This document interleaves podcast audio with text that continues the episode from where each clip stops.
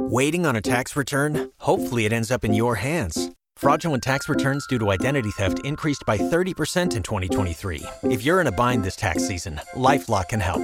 Our US based restoration specialists are experts dedicated to helping solve your identity theft issues. And all Lifelock plans are backed by the Million Dollar Protection Package. So we'll reimburse you up to the limits of your plan if you lose money due to identity theft.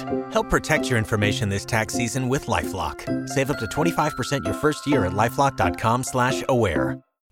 This is the way I heard it.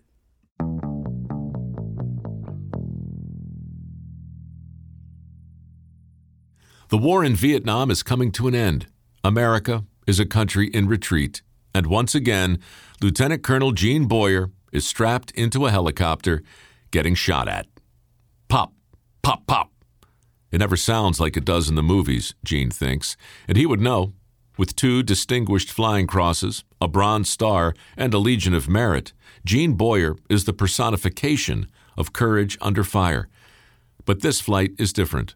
This time, victory is not an option, as the whole country looks on, watching in disbelief as the evacuees crowd into the back of his V 3 Sea King. Pop, pop, pop.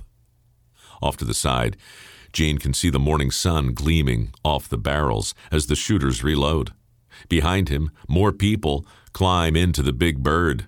Some weep, and Gene feels their pain. They're leaving home forever. Better than the alternative, but still, the tragedy of the moment is a palpable thing. So, too, is the plight of those about to be left behind, because this is the last flight out, the final piece of a full blown retreat, moments before a complete and total collapse. Pop, pop, pop. Gene keeps his eyes on the crew chief and waits for the wheels up signal. He's distracted, however, not only by the shooting, but by the sight of one particular evacuee slowly climbing aboard. This man doesn't look beaten, nor does he appear resigned. In fact, this man turns to face his enemies, raises both arms, and extends the middle fingers of each hand in a defiant gesture that needs no translation then or now. Pop, pop, pop. Gene is impressed.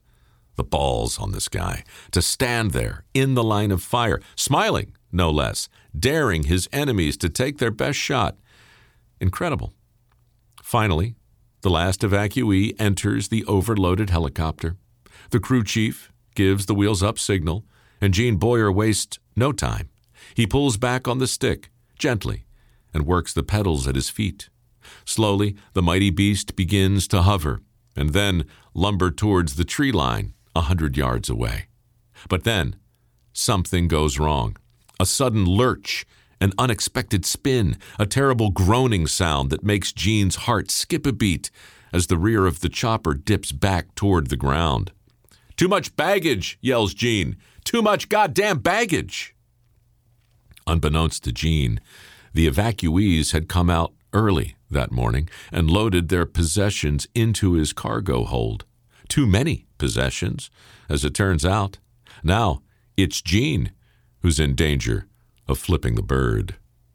But Lieutenant Colonel Gene Boyer does not panic. He simply does what he's done countless times over the battlefields of Korea and Vietnam. He pulls back on the controls and shifts thrust to the rear. The groaning intensifies and the airframe shudders, but slowly the big bird begins to right itself as the evacuees sit silently behind him, white with fear. A hundred yards up in the air, Gene can no longer hear the shots, but down on the ground, he can see the late morning sun glinting off the barrels, the barrels of their many lenses. There's Bob Schieffer from CBS, pop. Bill Pierce from Life magazine, pop, pop.